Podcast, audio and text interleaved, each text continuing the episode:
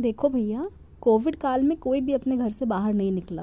विदेश विदेश तो भूल ही जाओ। यहाँ तक कि हमारे पीएम महोदय भी कहीं नहीं निकले थे। फिर हमने लगवाई वैक्सीन। हमने सोचा, अब चलो बाहर निकलने का पासपोर्ट हाथ में आ गया है। फिर पता चला कि भैया, कोवैक्सीन वालों को बाहर जाने की मान्यता नहीं है। चलो, कोई बात नहीं। एक राहत इस बात की मिली थी कि पीएम महोदय ने भी कोवैक्सीन लगवाई है तो जब वो बाहर जाएँगे, बाकी सब भी निकलेंगे धीरे धीरे करके। लेकिन ये क्या था?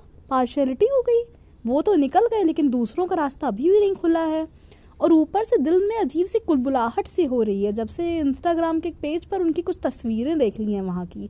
यहाँ हम बगल के सब्ज़ी मार्केट में भी जाते हैं तो मास्क लगा के जाते हैं सोशल डिस्टेंसिंग का पालन करते हैं। और वो महोदय, वहाँ के इंडियन सिटीजन से मास्क हटा के, मर हाथ हाथ मिला के बतिया रहे हैं एकदम चौड़ में। ये सब नहीं चलेगा। सबके साथ या तो बराबरी से पेश आओ, वरना भैया, रास्ता नापो अपना।